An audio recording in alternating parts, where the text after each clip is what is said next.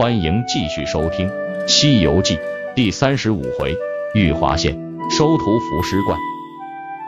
这一天，唐僧师徒四人来到天竺国下属的一个叫玉华县的郡，县中的城主是天竺皇帝的宗室亲戚，被天竺皇帝封为玉华王。没有多久，他们就到了玉华王府。唐僧让三个徒弟在待客馆中休息。他独自一人进玉华府，面见玉华王查验通关文牒。过了一会儿，两个执殿官到待客馆中来请孙悟空他们去吃斋饭。三个人被带进了王府。殿膳官领着唐僧师徒四人来到蒲沙亭，亭中已经摆好了一桌素食筵席。他们师徒正在吃饭的时候，三个小王子闯了进来。大王子拿着齐眉棍。二王子轮着九齿耙，三王子使着乌油棒。那三个王子看见孙悟空、猪八戒、沙僧相貌丑陋，以为是妖怪，就舞动着兵器上来要打。猪八戒拿出他的九齿耙来一晃，只见万道金光，把二王子吓得手发软筋发麻，不敢再走上前一步。孙悟空也掏出金箍棒一晃，就有碗口粗细，直直的竖在地上。孙悟空对大王子说：“你要是能拿得动，我就把这棍子送给你。”大王子用尽了全身的力气，也没能把金箍棒移动一分一毫。三王子不服气，抽出乌油棒就打。沙僧举起手挡开，又取出降龙宝杖提在手中，光彩耀人眼目，吓得三个王子和一旁的官员个个呆若木鸡。三个小王子一起跪下，请求孙悟空他们表演一下他们的功夫。让他们开开眼界。孙悟空、猪八戒、沙僧先后跳上云头，脚踏五彩祥云，挥动着各自的兵器，施展本领，把玉华城上空弄得流光溢彩，笼罩在一片锐气中。满城的军民纷纷焚香礼拜。他们三个演习结束后，降落了云头。三个王子急忙回到宫中，告诉了他们的父王，要求父王恳请唐僧，让他们三个拜师学艺。以便将来可以保护城邦，老王答应了，带着三个王子来见唐僧。没想到唐僧还没有开口说话，孙悟空就一口答应了。老王非常高兴，立即命令大摆筵席，宴请唐僧师徒。第二天一大早，三个王子就来行了拜师礼。孙悟空问他们都要学些什么兵器，大王子说要学棒，二王子要学耙，三王子要学杖。孙悟空看他们的力量都还不够，就在铺沙亭后面的净室里传授他们神力。三个王子立刻就体力过人，大王子拿得住金箍棒，二王子抡得动九齿耙，三王子也举得起降魔杖。可是他们毕竟年龄太小，才打了几下就累得气喘吁吁。于是他们和师傅们商量，请铁匠减少斤两，照这样打造三种兵器。孙悟空答应了。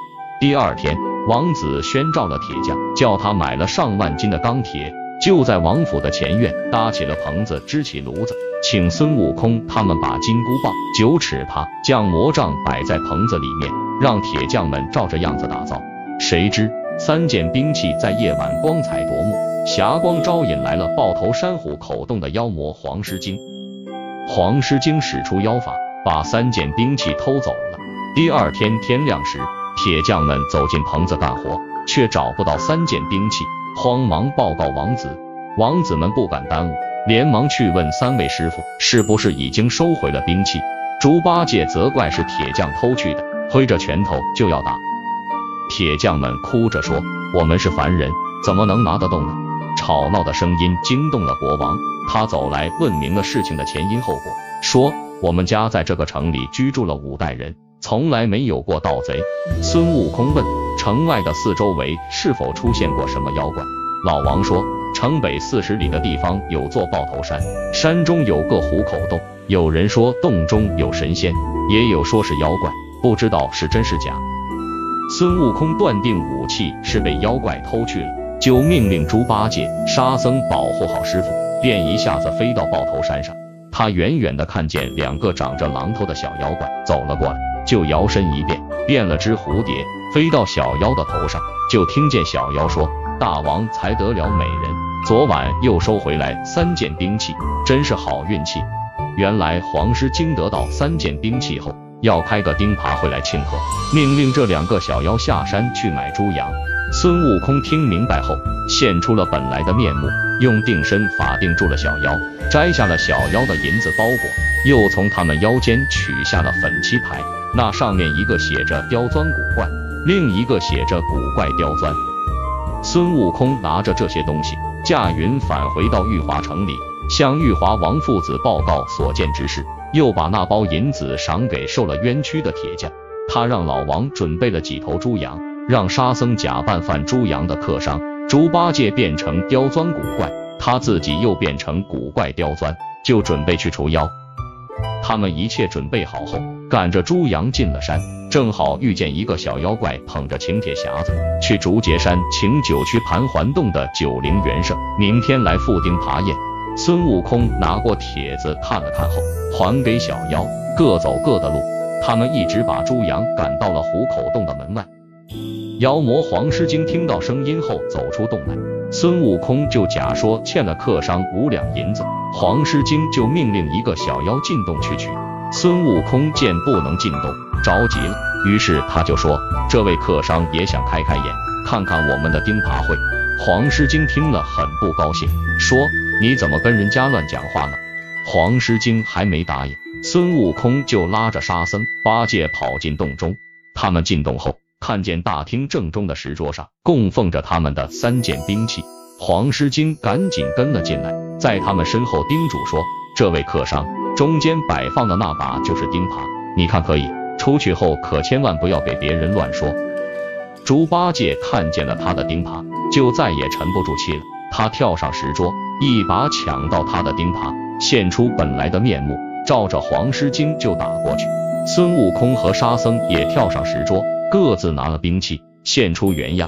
黄狮精呆住了，慌忙取出一柄四明铲，大声问：“你们是什么人？敢来抢我的宝贝？”孙悟空大骂黄狮精自己做贼偷人东西，反倒诬赖别人抢劫。他们从洞里杀出一条路来到洞外，黄狮精打不过他们。就虚晃一招，钻了个空子，向东南方向逃跑了。猪八戒想去追，孙悟空说：“就让他跑了吧，咱们断了他回来的路。”于是他们三人来到洞口，打死了所有的小妖。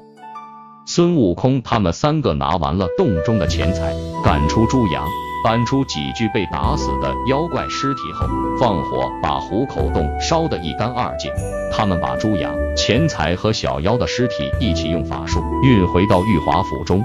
孙悟空他们把灭妖的经过讲给玉华王父子和师傅听。老王又高兴又担心，他怕黄狮精以后来报仇。果然，黄狮精逃到了竹节山九曲盘桓洞，找九头狮子怪九灵元圣，求他替自己报仇。九灵元圣起先责怪他，说他不该去招惹爱闯祸的孙悟空。不过后来还是答应了黄狮精，去玉华城找孙悟空替他出气。于是他点了一群杂毛、狮子精和黄狮精一起出发。狮妖们刮起狂风，直奔玉华城而去。霎时间，玉华城飞沙走石，天昏地暗，城里的军民们吓得东躲西藏。玉华王父子和唐僧师徒也躲到城楼上。孙悟空让老王命令士兵关了四方城门，让王子带兵看守城池，然后他和两位师弟驾着云去迎战。在云雾之中，一群杂毛狮子正簇拥着九灵元圣赶了过来。孙悟空他们三个人举着兵器迎上去。黄狮精一见猪八戒，气得举起四明铲就打了过来。猪八戒也抡起钉耙迎战。双方在玉华城上空打起了一场恶战，猪八戒一招没有当心，被雪狮擒住了。沙僧看到这种情况，着了急，也败下阵来。孙悟空急忙拔下了一把毫毛，放在嘴中嚼脆，喷了出去，变出了一百多只小猴子。小猴子们围着狮妖又撕又咬，众狮妖被吓得慌成一片，各自逃命。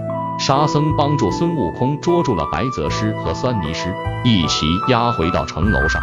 第二天，黄狮精又带着挠狮、雪狮、团象狮、伏离狮来到玉华城上空，要孙悟空他们出去迎战。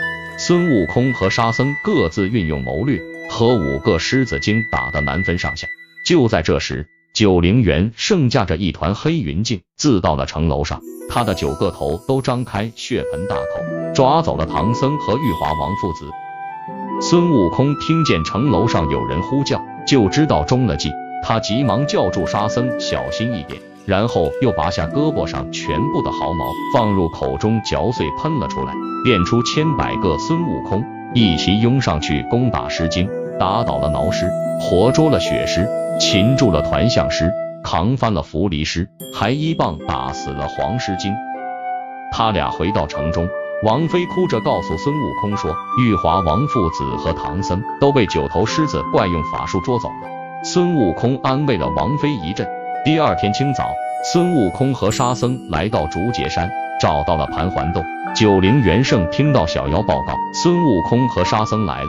也不穿盔甲，也不拿兵器，大摇大摆地走出洞门。孙悟空和沙僧一看见老妖，就各自举起兵器打了上去。那个老妖把头一摇，左右两边又变出了八个头，一齐张开大口，把孙悟空、沙僧衔住，带回到洞里，让小妖绑起来。他命令小妖先打孙悟空一顿，为黄狮精报仇。可是，一直打到天黑，棍棒打折了一堆。孙悟空也没有事。夜深了，老妖和小妖们都睡熟了。孙悟空用了个法术，把身体变小，从绳子里脱身出来，取出金箍棒，朝小妖头上轻轻一敲，小妖就变成了肉饼。他点亮灯，给离近处的沙僧解绳子。猪八戒一看急了，大叫着：“快帮他解开绳子！”不料猪八戒的声音惊醒了老妖。孙悟空暗骂八戒坏事，立刻吹灭了灯，也顾不得其他人，用金箍棒打破了几重门逃走。老妖举着灯火走了过来，发现有一个小妖被打死，孙悟空和沙僧也逃走了。他赶紧带领小妖们一起去追赶他们。沙僧跑得慢，又被捉回去捆了起来。孙悟空逃走后，叫来了当地的土地神，向他询问老妖的来历。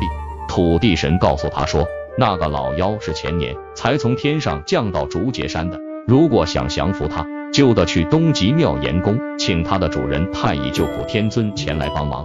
孙悟空听完，就架起筋斗云，直奔东天门找太乙救苦天尊去了。孙悟空来到妙严宫，太乙救苦天尊走下莲花宝座来和他相见。孙悟空说明了来意，天尊就命令身旁的大将到狮子房把狮奴叫来问话。原来狮奴偷喝一瓶酒，沉睡了整整三天三夜，九头狮子私自逃走，下到凡界去了。天尊就带领众神仙和狮奴一起前往竹节山。来到了竹节山，天尊让孙悟空先去把老妖引出来。老妖在洞中听见孙悟空在外面又是叫骂又是打门，心中非常生气，于是走出洞门，张口就要孙悟空。孙悟空早就有了准备。他转身跳到高崖上面，大骂：“大胆的妖精，你不知死活！你的爷爷在这呢！”天尊念了声咒语，那个妖怪见是自己的主人，四脚伏在地上，现出了原形。狮奴跑过去，抓住了狮子脖子上的毛，边打边骂，然后把颈部的坐垫安放在狮子的背上。天尊骑了上去，大喊一声“走”，那狮子就腾空架起彩云，返回妙严宫去了。孙悟空进到洞中，给玉华王父子、师傅和师弟们一一松了绑，带领他们走出盘桓洞。猪八戒放把火，把洞烧了。他们师兄弟三人各自施法术，把玉华王父子和唐僧送回到城中。